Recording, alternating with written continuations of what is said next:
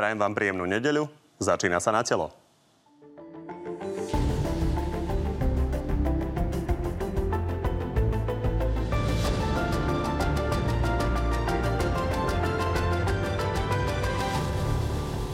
Parlament rokoval o programovom vyhlásení vlády a Igor Matovič sa pritom opäť pustil do smeru.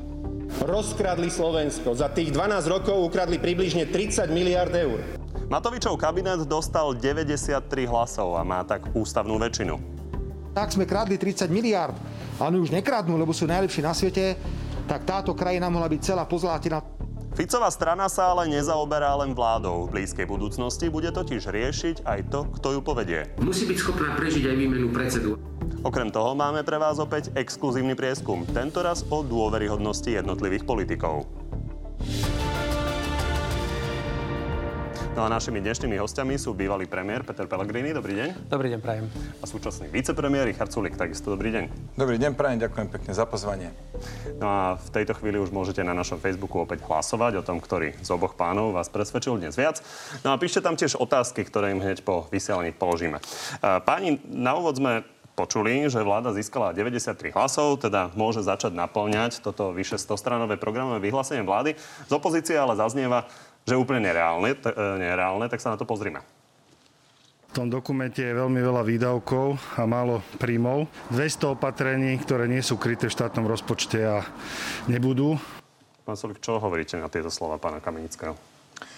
No, že treba teda počkať, keď začneme s realizáciou. Ako vidíte, vláda pekne postupne robí to, čo robiť má. To znamená, podpísali sme koaličnú zmluvu, potom sme dali dohromady E, program a vyhlásenie vlády, to prešlo parlamentom.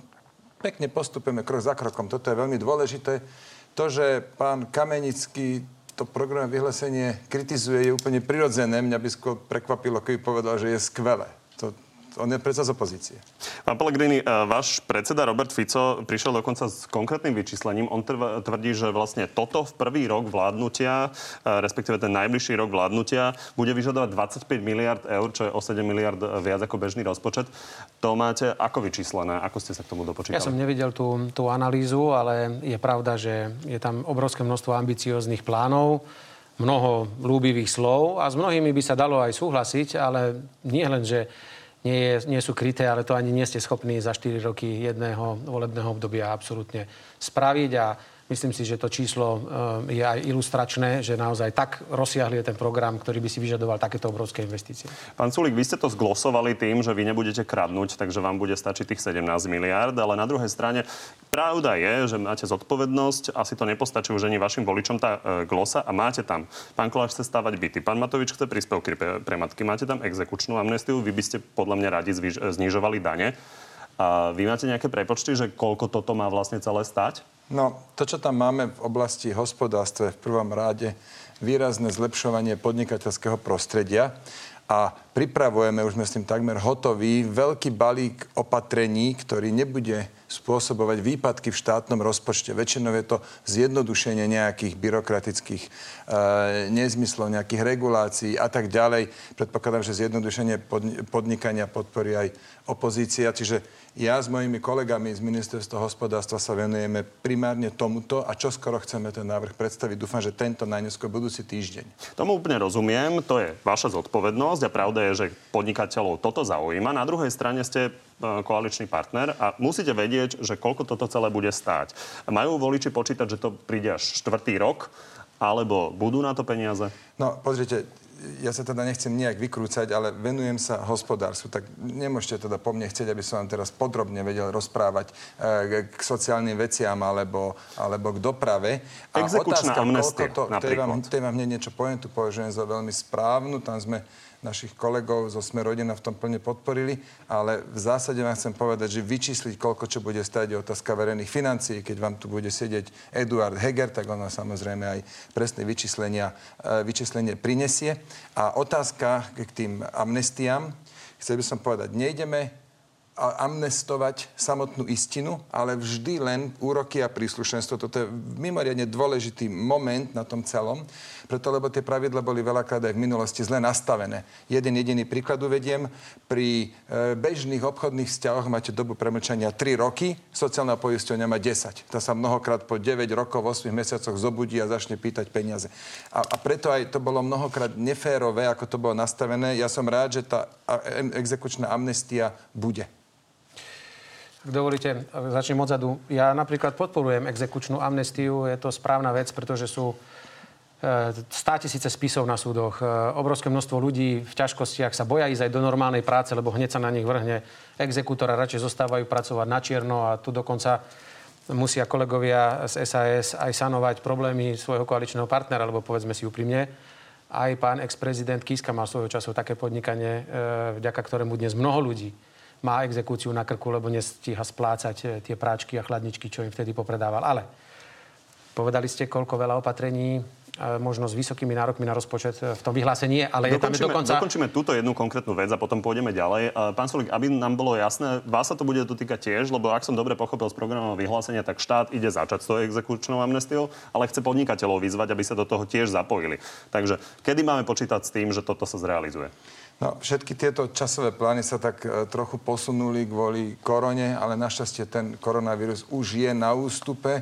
Ja tvrdím, rúška nám e, zachránili život, v tom treba, v tom treba pokračovať ale ako náhle to ustojí, a ja som už teda za to, aby sme opäť oživili ekonomiku a vrátili sa k normálnemu spôsobu života, tak vtedy sa môžeme do toho pustiť. A keď bude prvý taký ten ale z ministerských, e, akože z ministerstva pripravený nejaký nástroj, tak potom viem aj povedať približne, keď to bude. Ja by som si želal, aby tá exekučná amnestia bola najneskôr na jeseň už schválená v parlamente.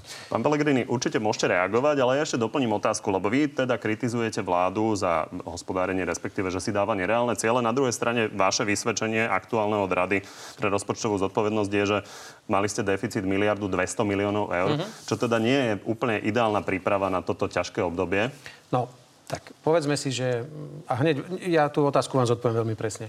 To programové vyhlásenie, ktoré máte na stole, dokonca počíta, že v roku 2024 bude Slovensko hospodáriť s nulou. To znamená, v tejto krajine bude treba ešte viacej šetriť a, a nie ešte si vymýšľať nejaké takéto veľké programy, na ktoré dnes nevieme ani koľko budú stať peniaze. To je prvý moment. Čiže ono sa úplne kríži. Na jednej strane chce zvyšovať výdavky, a na druhej strane chce znižovať deficit na nulu. No, neviem, či sa toto podarí, ale čo je dôležité. Toto programové vyhlásenie absolútne ignoruje, že je tu korona kríza. Ja si myslím, že to bol pán vicepremiér, pán minister hospodárstva, ktorý možno buď tu v relácii alebo inde povedal, tá hospodárska kríza bude tak silná, že Slovensku možno bude trvať jedno volebné obdobie, ak nie dlhšie, kým sa dostane opäť na úroveň z predkrízového obdobia. To programové vyhlásenie je do slnečných časov, že si máte obliec plavky a nie, že máte mať veľký dážnik a hrubý prší pláž a gumáky, pretože ideme do zlého. Slovensko odovzdali sme s najnižšou nezamestnanosťou v histórii tejto krajiny s dlhom 48%. Oni veľmi radi rozprávajú vetu prázdna špajza. No prosím pekne. Nemecko E, ako rozvinutá ekonomika hospodári už niekoľko rokov s prebytkom. Momentálne má dlh 60%, my 48%. Vzhľadom na koronakrízu ide použiť opatrenia, ktoré Nemecko zadlžia na 74 až 75% Na Slovensku je 48, to znamená, máme tam relatívne dobrý priestor na to, aby vláda si mohla požičať prislúchajúce peniaze, ktoré môže použiť na sanovanie krízy. Ale... Pán Pellegrini, ale toto je trošku zavádzanie, lebo to vyplýva z minulého hospodárenia Nemecka a to, že slovenské no, vlády dobre, nezadlžovali ale, Slovensko tak, tak si, rýchlo. Dobre, ale aby sme to verejnosti vysvetlili, je to trošku ekonomická otázka, pán minister to vie, sa to ťažšie povie, ale poviem to obrazne. Skončili sme s deficitom 1,3% 1,3 miliardy. Ak by sme skončili s nulou, tak ako bol plán, uh, hoď ekonomika nám začala klesať o polovicu už v priebehu roka, tak eh, by Slovensko nemalo dlh 48%, ale malo by asi dlh 46,7%. To by bol jediný rozdiel. Predsa štáty, ktoré f- f- f- pracujú s prebytkami, to neukladajú si ako arabské krajiny na ropný účet a majú miliardy na sklade. To sa použije len na druhý rok, že o to menej si musíte požičať. To je všetko. Čiže rozdiel by bol len v tom, že nemali by sme dlh 48, ale 47,7% alebo 46,7. Nič viac by ten Pán rozdiel pre krajinu nebol. Ja by som to až takto veľmi nebagatelizoval. Vy hovoríte sám, že už polke roka teda začala ekonomika oslabovať, napriek tomu ste predložili rozpočet, k tomu ktorému od prvého dňa nik neveril. Tam bol 0,5-percentný deficit, to si asi dobre pamätáte. Od začiatku bolo všetkým jasné, že to bude ďaleko vyššie číslo. Áno, teraz prichádza kríza, a napriek tomu treba šetriť. Tak ten deficit pozná dve, dva, dva také typy. Jeden je štruktúrálny deficit, to znamená, že ako by sa hospodarilo, keby tá kríza nebola, keby neboli jednorazové vplyvy. A tam vieme šetriť aj počas krízy a budeme. A potom áno, to treba na rovinu povedať, kríza si vyžiada nejaké náklady. Tie náklady treba vyčísliť, korektne ich treba priradiť k tomu, že ktoré náklady boli spôsobené samotnou krízou.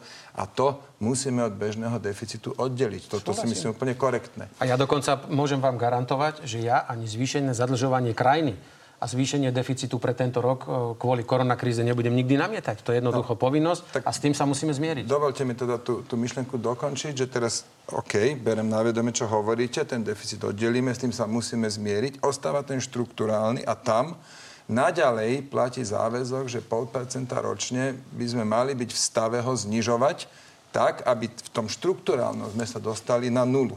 Ale treba povedať, že v tomto roku to bude veľký balík peňazí, ktorý ktorý e, zvýši ten, ten jednorazový deficit. Dokonca ja dnes naopak, ja dnes hovorím, že málo peňazí tlačíme do ekonomiky. My máme mnoho už ako dosť veľa tých opatrení a mechanizmov pripravených, ale reálne zatiaľ natieklo málo peňazí. Tie peniaze musia do tej ekonomiky natiecť. A veľký balík peňazí sú napríklad 13. dôchodky, ktoré ste pri svojom odchode, odchode mm-hmm. schválili. Pán Solik, e, koaliční partnery okolo toho chodia ako okolo horúcej kaše. Pán Kolár povedal, je to veľa peňazí, nevieme, či na to budeme mať. Tak povedzte už definitívne, bude to vyplatené, alebo bude to čiastočne vyplatené? Poprvé závisí od toho, čo povie ústavný súd, lebo tam sa to teraz nachádza. A po druhé závisí od toho, lebo tieto peniaze budú súčasťou štruktúrálneho deficitu, závisí od toho, či na to budú peniaze. Úplne Viete, dve jednoduché Pán Pellegrini, eh, podporíte napríklad rozumné škrty, ak budú vyargumentované? Pretože, alebo budete teda v pozícii opozície, že všetko nepopulárne budete mať problém? Aby som povedal, zatiaľ ukazujeme naozaj veľmi konštruktívny prístup k opatreniam týkajúcich sa koronakrízy. Všetky zásadné veci v parlamente prechádzajú aj hlasmi smer sociálna demokracia, okrem e, zásahu do súkromia cez telekomunikačných operátorov alebo súdnej rady, čo si nemyslíme, že má nejaký súvis s koronakrízou. Čiže v tomto sme veľmi konštruktívni a naďalej budeme. Ale Mňa veľmi mrzí, že táto vláda si za svojich súperov vybrala chudákov dôchodcov. Mňa to naozaj mrzí, ja neviem prečo, e, pán, pán vicepremiér, ste toto spravili, ale e, stresujeme ich od rána do večera neustálými raz zákazmi. Potom, keď sa zbúria, tak im to odpustíme. Potom im ideme zakázať vlaky zadarmo, potom im ich zase povolíme. No a už diskusia o 14. dôchodku, teda o 13. dôchodku, prosím vás pekne. Ak my dnes budeme musieť do ekonomiky naliať niekoľko miliárd, 5, 6, 7, niektorí hovoria, že 17 miliárd, tak popri tom, tým dôchodcom, ktorí dnes najviac trpia, vyplatiť na 400 miliónov navyše, aby mohli mať 13. dôchodok a nech si po tomto celom trápení trošku prilepšia, to je to najmenej, čo táto ekonomika vzhľadom na tie miliardové výdavky môže zvládnuť. Veď oni to použijú za len do spotreby. Oni si za len pôjdu chudáci za to niečo kúpiť. Oni si to nenechajú doma. Preto si myslím, prosím, neutočte už na dôchodcov, nechajte už v kľude žiť, veď ich trápime rôznymi vyhláseniami, zákazmi, príkazmi, majú z toho stres tak im aspoň na tie Vianoce doprajme aspoň trošku finančné vylepšenie. To znie, znie to veľmi pekne a ľúbivo, čo hovoríte, pán Pelegrini. To zjavne ste mali dobrého školiteľa v tomto. Ale dovolte mi teraz uviesť pár faktov k tým dôchodkom. Poprvé, to nie je len tak, že tuto nejakých 400 miliónov, je to záväzok, ktorý by bol rok čo rok natrvalo. Že nie je to jednorazový výdavok, ale natrvalo. To je veľmi dôležité. Po druhé, uh, tie opatrenia, ktoré sa robia, pre dôchodcov, čo ste spomínali, tie otvorené hodiny e, pre obchodoch a, a tak ďalej, aj zmeny, rovno priznávam, že neklapne všetko na prvý krát. No, chyby nerobí len ten, kto nerobí vôbec nič. Áno, tu sa stala chyba, tak sme sa pekne vrátili z kratšej cesty a naďalej platí to opatrenie, že dôchodcovia majú možnosť exkluzívne pre seba, e, teda v tom ich tej vekovej skupine si nakúpať od 9 do 11 a robíme to predsa preto, aby sme ich chránili, tak prosím vás nehovorte, že sme si vybrali dôchodcov ako za, za, za, za, za terč alebo za nepriateľov. No a potom chcem povedať ešte jednu vec už tým dôchodkom. Dá sa to spraviť o mnoho chytrejšie, ako to bolo spravené. Si dobre pamätáte, veď to ste lámali cez koleno pár dní pred e, voľbami na poslednú chvíľu skrátenom konaní, čo neexistuje žiadne odôvodnenie nás pre skrátené konanie pre tých dôchodkov. A my hovoríme, že áno, dajme dôchodcom, ale dajme im, dajme im takým inteligentnejším spôsobom. Vytipujme si tie skupiny, ktoré naozaj sú potrestané tými rôznymi reformami a zásahmi do dôchodkového systému. Skupiny, na ktoré sa zabudlo, napríklad matky ročníkov 57 a 60, na sa vyslovene zabudlo. Alebo tí úplne starodôchodcovia a tak ďalej. Poďme ich riešiť takým chytrejším spôsobom, aby sme aj spravodlivosti viac e, vniesli do toho systému. Preto, lebo tak, ako je to nastavené teraz, to veľmi dobre viete, 460 eur každému. Potrebuje, nepotrebuje, má veľa, má málo, 460 cici. No, dá sa to spraviť ďaleko chytrejšie. Na záver, prepašte ešte jednu vec.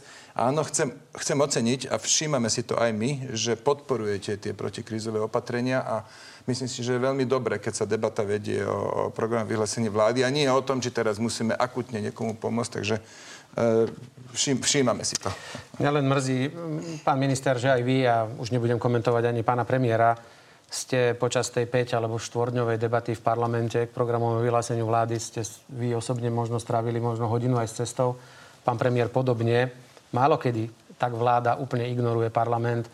Ja som si odsedel aj celé PVV, odsedel som si aj odvolávanie, ktoré som mal tú čest jedno zažiť.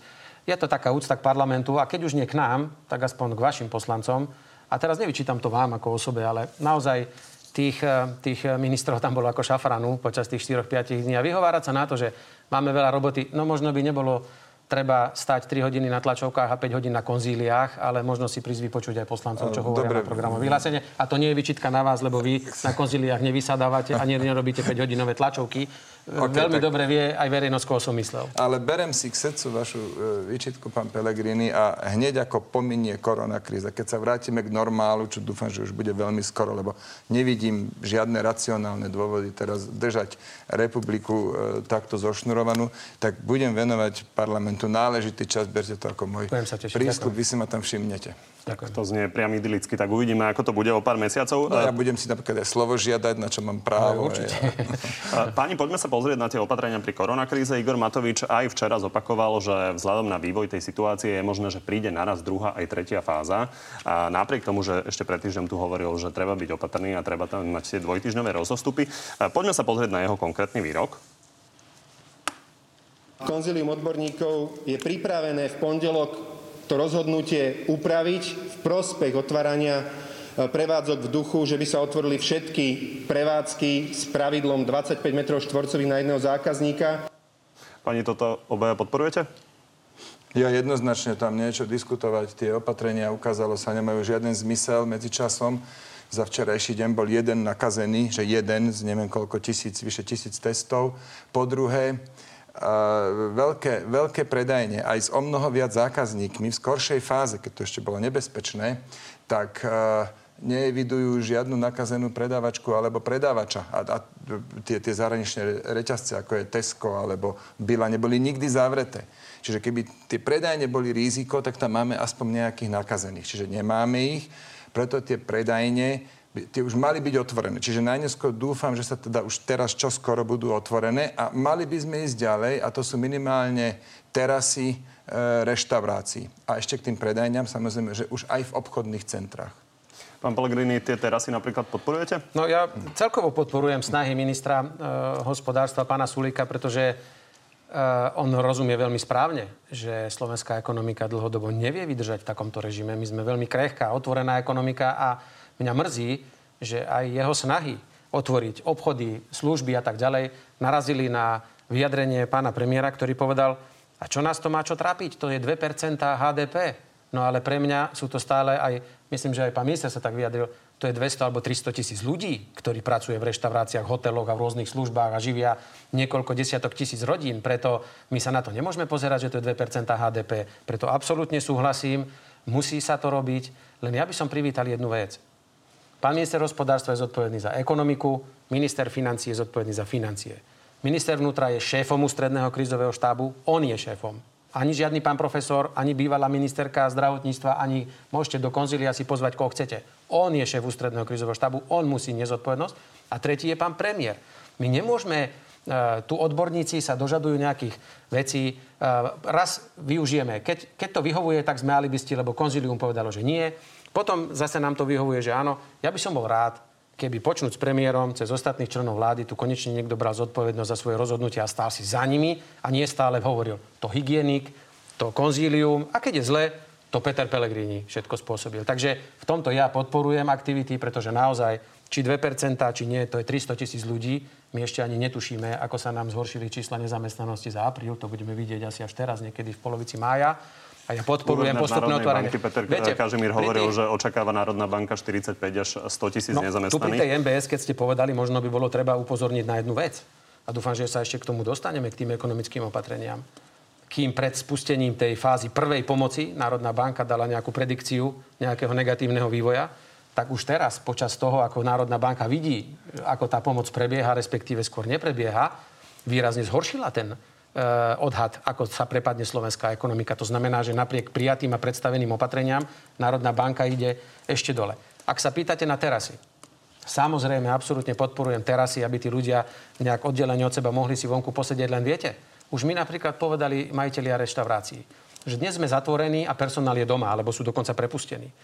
Keď nám dovolíte otvoriť terasy, výborne, my tých ľudí znovu aspoň čiastočne zamestnáme, ale stačí, že budeme mať mesiac dažďa a zimy a sme ešte horšie na tom, ako keby sme boli zatvorení, lebo zamestnancov príjmeme, na terasách nebude kto sedieť. Čiže ono je to veľmi náročné, keď neporučíme počasiu samozrejme, ale ja súhlasím, v tomto pána ministra budem podporovať a vidím, že to má veľmi ťažké, aj keď vlastne on je ten, kto by mal byť nositeľom Vy správ. problémy, aj? pán Pellegrini. No už, no nie, už ale... sme súhlasili pri tých amnestiách. Teraz ďalšia vec. Tak, Vy ale, ste opozícia. Ale toto je ekonomika a mne ide o ľudí. A keď pôjde o ľudí, tak ja tu môžem sedieť aj s čertom. Ale pochopili ste ten vtip, hej, teda ale ten isto, pokus o vtip. Ja chápem. Ja viem, že vám pôsobujem problémy možno pred niekým iným. Počasie, počasie neovplyvnite. Na druhej strane, čo viete ovplyvniť, je rýchlosť tej pomoci. A faktom je, že vláda hovorila o miliarde mesačne. Výsledok je, že zatiaľ rozdelila 10 miliónov. To asi veľa podnikateľov nezachráni. Takže v čom je problém? No, v tom, že je, to, je tam nejaká administratívna náročnosť a tiež nie úplne malá, čiže musí to chvíľku nabehnúť. Ale Milan Krajniak, minister sociálnych vecí, predsa len už e, zverejnil konkrétne čísla, pokiaľ viem, 60 tisíc žiadostí bolo prijatých, 38 spracovaných a z toho už 21 tisíc vyplatených. Čiže to je proces, ktorý keď raz nabehne, bude fungovať dlho. To je síce pravda, ale pôvodne to vláda prezentovala, že to bude veľmi rýchle, že tie žiadosti Toto je veľmi ex post. Toto je veľmi rýchle. Toto je veľmi rýchle? Toto je veľmi rýchle. Naozaj nešlo to rýchlejšie a riešili sme to pravidelne na vláde a naozaj sme museli niekoľkokrát ešte doplňať a meniť zákony a tak ďalej. Dovolte mi prosím vás e, ešte reagovať na, na, na tú ekonomiku že pri tej pandémii, pandémii a pri koronavíruse teda bol mnohokrát ten argument, že musíme počkať, lebo nevieme, čo to spraví. Napríklad sme e, cez Veľkú noc teda bol ten zákaz e, pohybu ľudí a potom bolo, no ale nemôžeme e, otvárať predajne, lebo musíme dva týždne počkať, lebo je tam nejaká inkubačná doba. A ink- mimochodom tam sa nič nestalo, tam naopak klesol počet. Ale inkubačnú dobu v takom prenesenom slova zmysle má aj ekonomika. Vy keď dnes urobíte zlé opatrenie, alebo dnes neurobíte ž, e, opatrenie, ktoré je nutné, tiež neuvidíte na druhý deň ten výsledok. Preto, lebo bežia nejaké lehoty vypovedné napríklad, či už pri zamestnancoch alebo nájomcoch. Takisto mnoho zmluv je naviazaných na prvý deň v mesiaci. A, a tak ďalej, a tak ďalej. A tiež e, rozhodnutie, ktoré nespravíme dnes, sa nám škaredo vypomstí možno, o mesiac, možno, o 6 týždňov. Preto hovorím a chcem to aj tu zopakovať, to, čo naozaj naša ekonomika potrebuje, je uvoľniť. My, my skrátka držíme ešte stále tú ekonomiku pod vodou. Kyslík sa vám minie strašne rýchlo. To, to, to, to je vlastne to obeživo. To je ten cash, s ktorými narábajú obchodníci, reštaurá, gastronómovia. Ale nie len oni, ale aj tá druhá línia. To znamená ich dodavateľe, či už tovarov, alebo dodavateľa služieb. A tu naozaj si musíme švihnúť. Ja som veľmi šťastný, že tie čísla sú také, aké sú. To znamená, za včerajší deň jeden nakazený, keď si pozriete celkovú krivku, že všetci nakazení minus vyliečení, tak, tak ona, už, ona už dosť výrazne klesá. A plne súhlasím s tými osobnými opatreniami. To znamená, pekne len ďalej nosme rúška, dezinfikujme si ruky, kde je možné, merajme teplotu, zachovajme na tých 25 m štvorcových na na jedného zákazníka, ale poďme ďalej. My sa musíme hýbať, my tej musíme tej našej ekonomike pomôcť. Ona, ona sama od seba sa neroz, nerozpíva. Peter Pellegrini v tomto prípade opäť e, súhlasne kýval hlavou. Na druhej strane nie celkom s vami súhlasí, a to je, to je teda slabý výrok, a Igor Matovič a on hovorí, že nie ste v tomto smere lojálni a že neviete teda hovoriť ľuďom nepopulárne veci. Poďme sa pozrieť, ako vás hodnotí.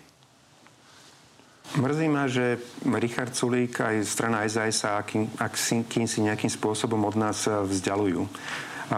Áno, na Borisa Kolára a jeho hnutie som si zvykol najmä preto, lebo dodržujú slovo. Nesnažia sa hrať nejakú politiku lúbivých pred kamerami, jednoducho sú schopní znášať aj negatívne informácie a, a držať basu.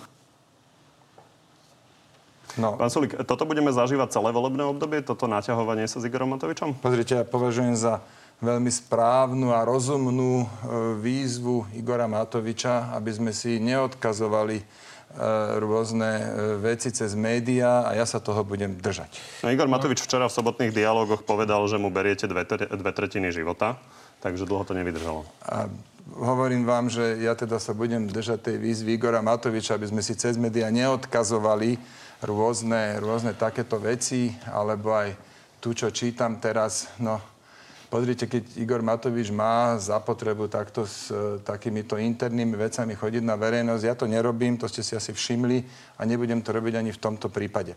To, čo mňa zaujíma, je, poďme oživiť ekonomiku. Pán Pellegrini, môžete samozrejme hneď reagovať. Pán Sulik, ale prepačte, ale osobná otázka. Sú to vaše súkromné vzťahy, na druhej strane e, vašich voličov to predpokladám vyrušuje, aj na to reagujú. Čiže vy neviete ľuďom povedať, že vy dvaja s pánom Matovičom si proste sadnete a prestanú tieto spory? No, áno, aj to je jedna možnosť, len tak uh, musí sa to najprv stať. A boli už aj také nejaké plány, ale nejak k tomu nedošlo. No, ja by som to povedal inak. To nie, že vyrušuje alebo nevyrušuje voličov možno e, strany SAS. Toto vyrušuje celú slovenskú spoločnosť. A všetkých, čo tu žijeme, pretože ak je zásadný rozpor v ťažkej ekonomickej kríze na Slovensku medzi premiérom a kľúčovým ministrom, ktorý je vicepremiér, prvý vicepremiér ešte pre ekonomiku a minister hospodárstva, tak to nevešti nič dobré.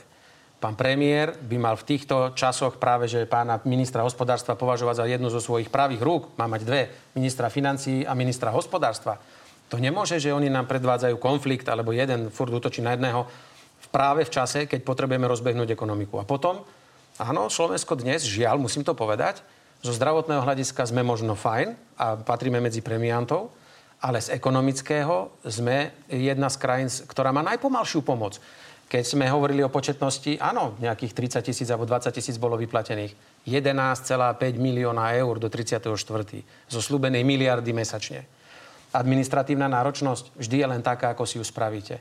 Navyrábali sme kategóriu. Treba vám... povedať, že administrujú to ľudia, ktorých ste no, nanominovali ale vy, zamestnanci, to nerobí, prepáčte, ale... hádam si, nemyslíte, že žiadosť spracováva Lubomír Vážny na sociálnej poisťovni, ale tí Lubomír zamestnanci... Vážny, myslím, úradníci a šéfovia odborov. Len, máme, máme aj máme séju aj niečo, len ide o to, že viete, v Čechách a v iných krajinách zvolili podstatne jednoduchší systém, išli na to uh, bez nejakých kategorizácií, že či vám klesli o 20%, tržby o 30%, o 60%, či máte nárok, nemáte nárok. Jednoducho išli, nedelili na malých, stredných, veľkých, ale urobili veľkú inekciu do ekonomiky.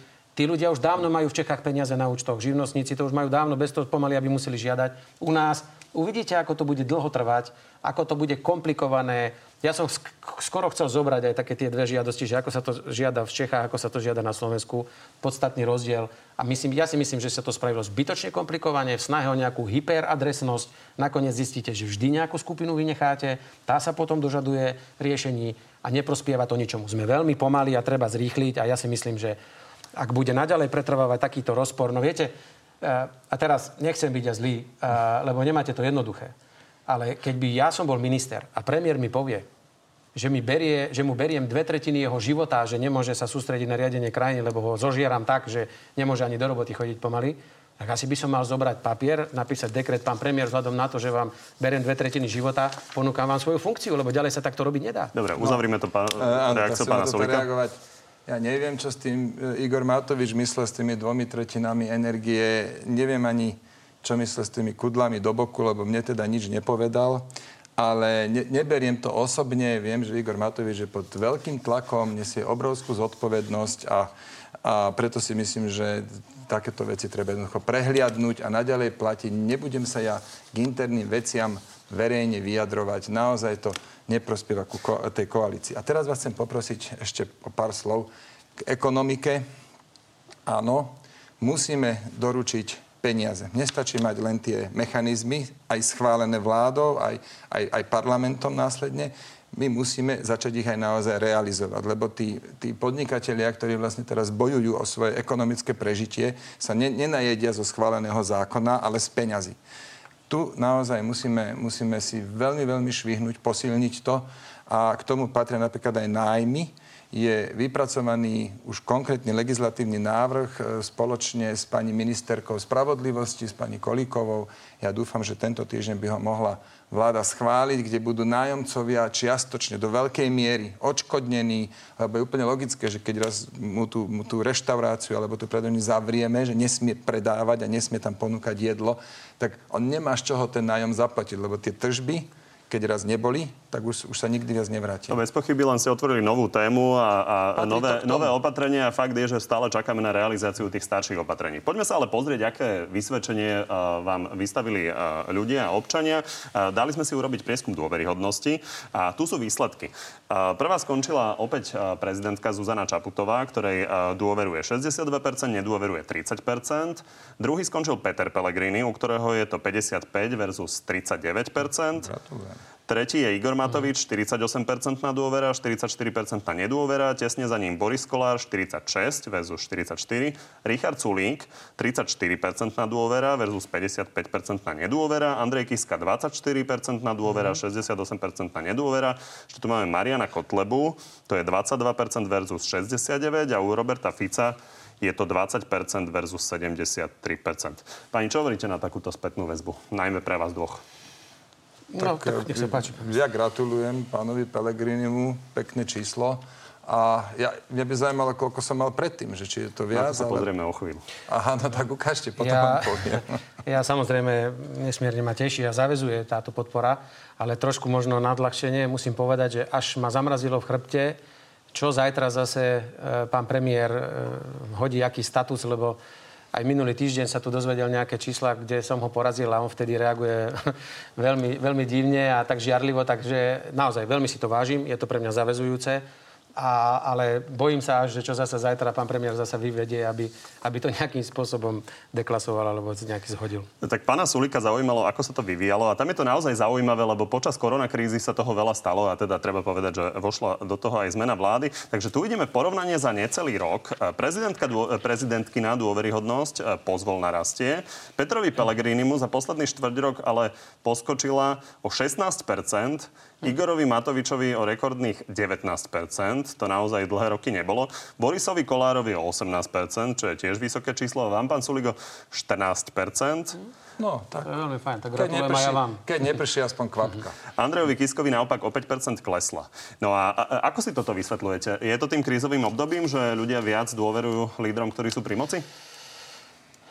No ja si myslím, môžem? Môžete ja si myslím, to je otázka skôr na politológov ale môj pocit... Keď aj... sa pozrieme do Nemecka, Angela Merkelová má 79% dôveryhodnosť a momentálne. To, to ju ešte dva roky dozadu hnali z úradu. Hej. No ale e, poďme k to našej situácii. Ono určite to súvisí s voľbami. Ja si pamätám, my sme v 2016 sme spravili prekvapivo dobrý výsledok. Mali sme v prieskumoch niekde okolo 5 a, a vo výsledku 12 a, a hneď potom sme skočili v prieskumoch až, až na nejakých 15-16. Čiže to bude ten efekt tých volieb, že, že ľudia dôverujú tým, ktorí boli zvolení a tým sa dá vysvetliť aj Andrej Kiska, ktorý sa z politiky evidentne stiahol, tak išlo to mierne dolu. No ale hovorím, to je otázka na politologov. Je, Pán je... Pellegrini, poďme sa pozrieť na uh, konkrétnu situáciu v smere, lebo to je, myslím si, že najzaujímavejšie v prípade tých čísel vo vašom prípade. Uh, vy ste cez rozhovor v TASR vlastne uh, ohlásili, že smer potrebuje zmenu. Tak je zaujímavé vlastne, ako je to medzi vámi a Robertom Ficom. Poďme sa pozrieť na tie čísla.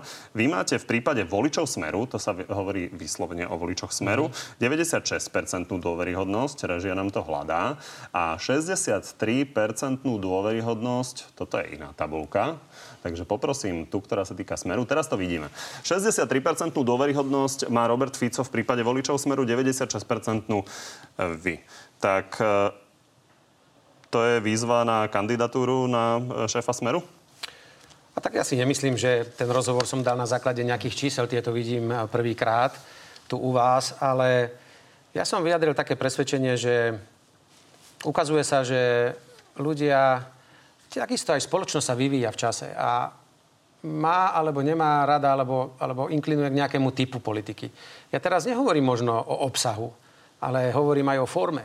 Akým spôsobom e, s ľuďmi komunikujete? Ako reagujete na svojich súperov? Hoď s nimi programovo nemôžete súhlasiť, ale je to aj o tom. A ja si myslím, že po 20 rokoch, ak chceme, a ja by som si veľmi želal, aby strana Smer sociálna demokracia bola prvou v histórii, ktorá po 20-ročnej úspešnej histórii môže ukázať, že dokonca vie prežiť aj výmenu e, predsedu a možno aj troch, štyroch v nasledujúcich rokoch a môže byť e, na politickej scéne ďalších 20 rokov, bolo by to veľmi fajn, pretože ja by som bol nerád, aby politická strana Smer skončila ako tie všetky veľké subjekty v minulosti, ako skončilo HZDS a ako skončilo SDKU. A prosím, to moje vyjadrenie nevnímajte, že nemám nič, nič na robote, len túžim po nejakej ďalšej stoličke. Úprimne nie. Ja si myslím, že môžem ponúknuť strane Smer sociálna demokracia nejaký výkon. E, zdá sa, že aj voliči e, tento štýl mojej práce nejakým spôsobom vnímajú pozitívne a preto si myslím, že bude potom na našich straníkoch, členoch, na sneme, aby si vybrali, pod akým, akou formou politiky bude tá smer e, fungovať nasledujúce roky. Poďme sa pozrieť, čo si o tom myslí Robert Fico, lebo on teda neodchádza. Potrebujeme tvrdú ľavicovú opozičnú politiku. Veľmi jasne hovorím, že budem odmietať akékoľvek prejavy slniečkárstva v tejto strane. Ja mám jasný pohľad na vec. Úplne jasný a s týmto jasným pohľadom chcem viesť stranu Smer. Neobávate sa toho, že vám Peter Pellegrini obídu Ďalšie otázky. Kedy bude ten snem, na ktorom sa rozhodne?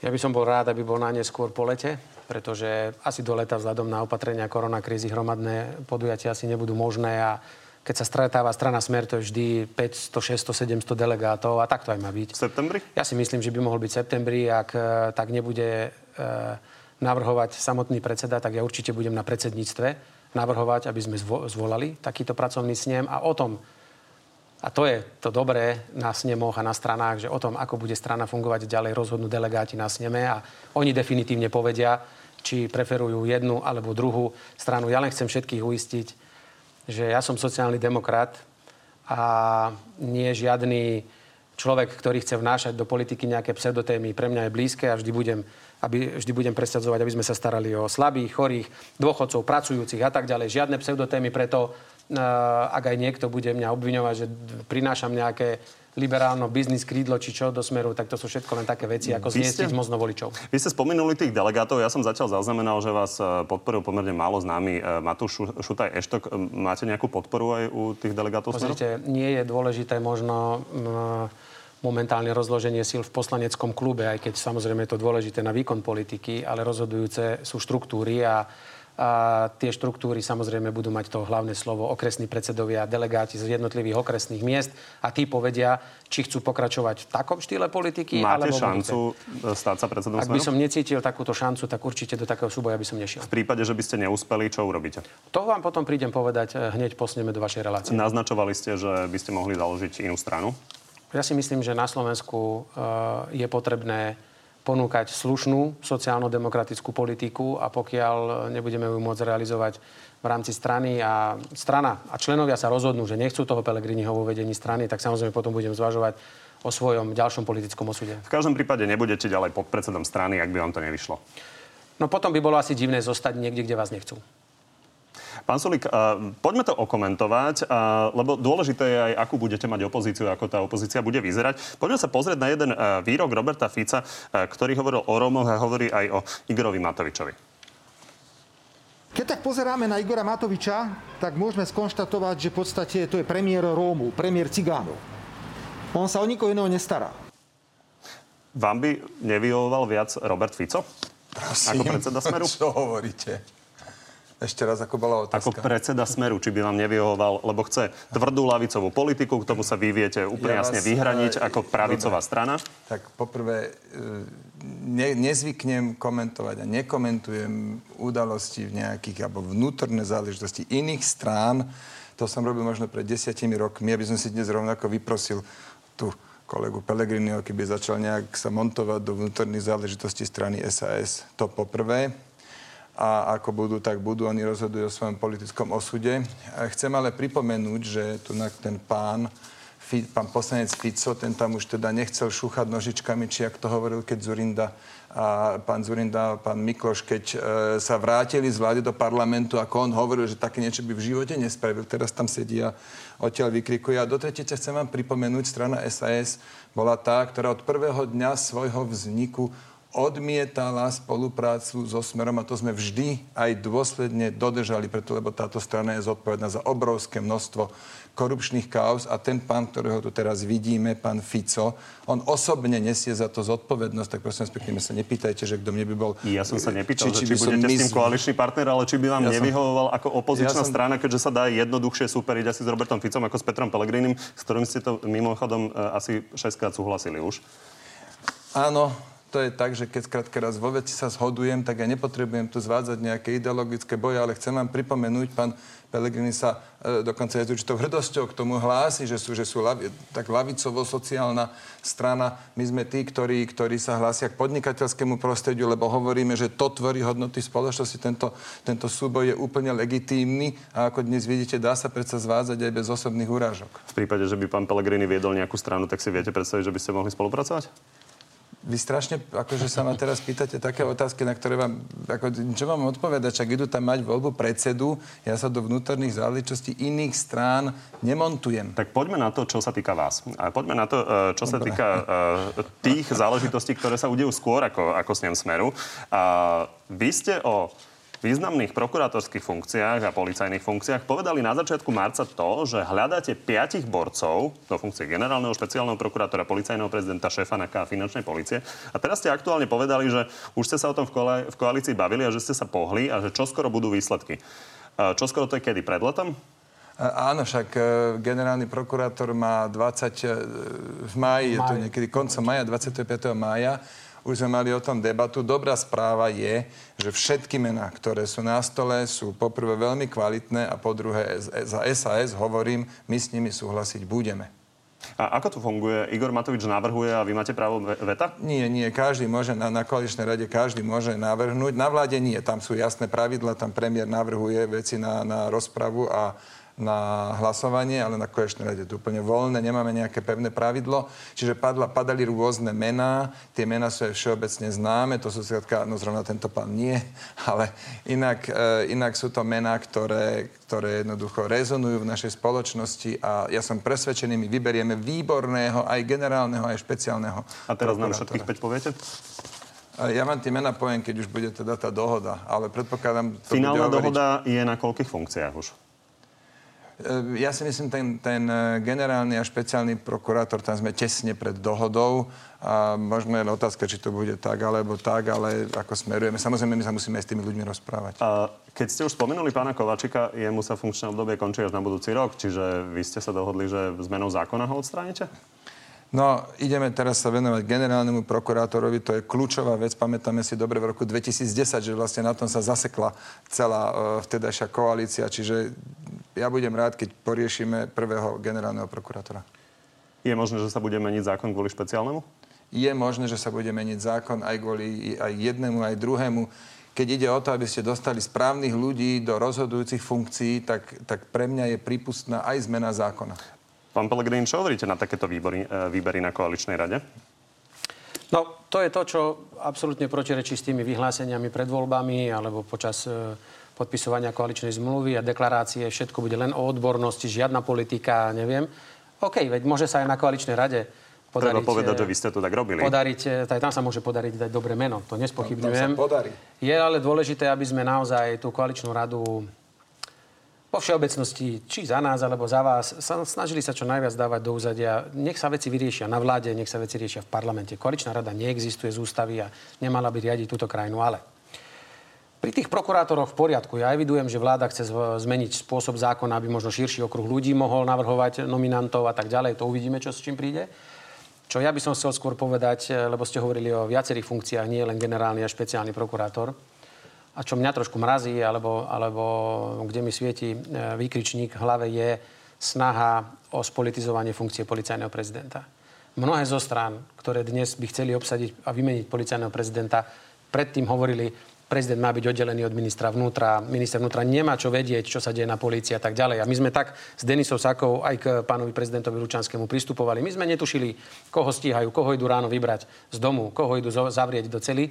A tak to má byť. A ja si dnes myslím, že prezident Lučanský aj spolu s viceprezidentkou a, pre, a viceprezidentom policajného zboru ukazujú, že za posledné dva roky odkedy nastúpili do funkcie počas môjho uh, premiérovania, odrábajú kus dobrej roboty. Ja nevidím dôvod, aby sme ich označili ako prvých, ktorým treba zoťať hlavy. Tam naozaj nevidím na to dôvod. No, ja som bol ten, a čiastočne ten, o ktorom hovoríte, že pred voľbami uh, hovorí, jak to bolo, pripomente mi, ešte raz som teraz mi to vypadlo, že... že aby aha. bol minister oddelený od, či tak, tak, toto som, toto som nehovoril, že aby bol oddelený, naopak, ja som povedal, že tú funkciu treba, je to tak ako vyhrotenie som to povedal, e, že treba ju spolitizovať, aby to trochu rezonovalo, tak som použil toto slovo, i keď je to veľmi dráždivé slovo. Ale o čo mne ide, a toho, to som hovoril pred voľbami rovnako ako teraz, minister vnútra má byť zodpovedný za výkon polície. A my mu tam nemôžeme potom dať policajného prezidenta, ktorý akože si bude robiť, čo jemu práve napadne, keď chceme od ministra vnútra, aby niesol zodpovednosť.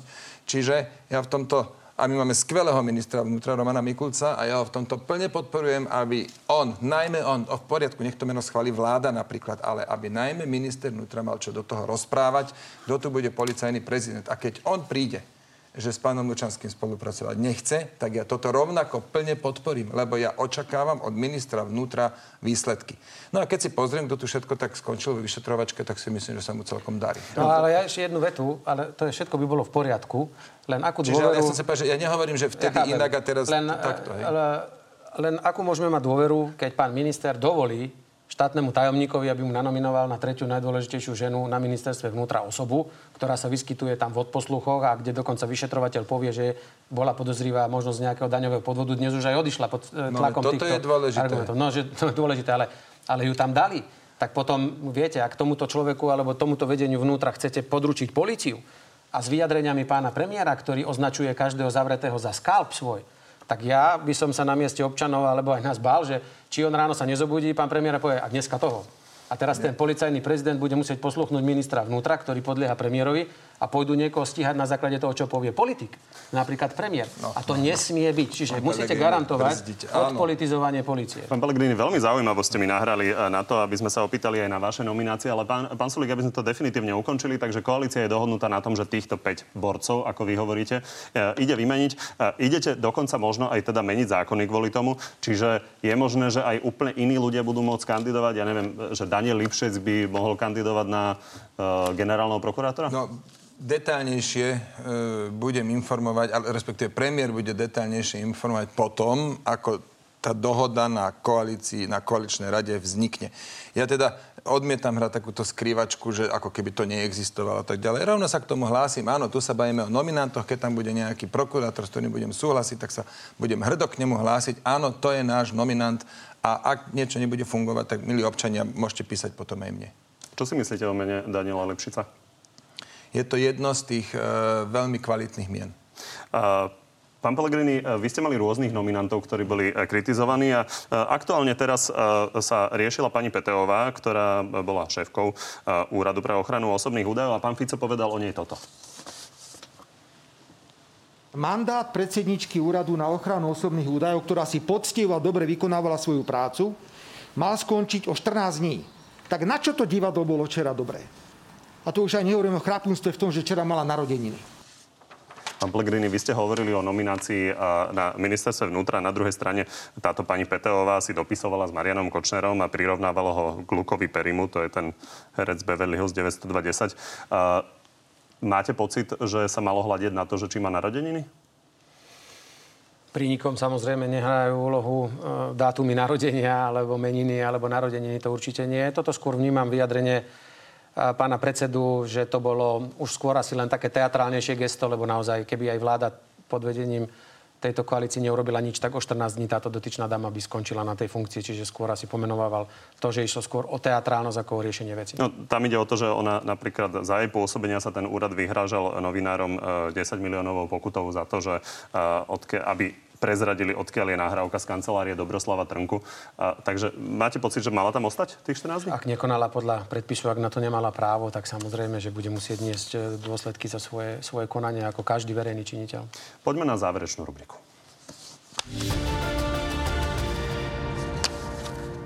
Pani, tak odpoviete mi áno, nie na tri otázky? Ja sa vždy pokúšam. Pán Solik, začnem vami. Vláda si do programového vyhlásenia napísala, že bude vydávať štátne noviny. Vám to príde ako dobrý nápad? Nie. Do programu ste si napísali aj to, že budete mať vyrovnaný rozpočet do roku 2024. Je podľa vás možné, že to bude skôr?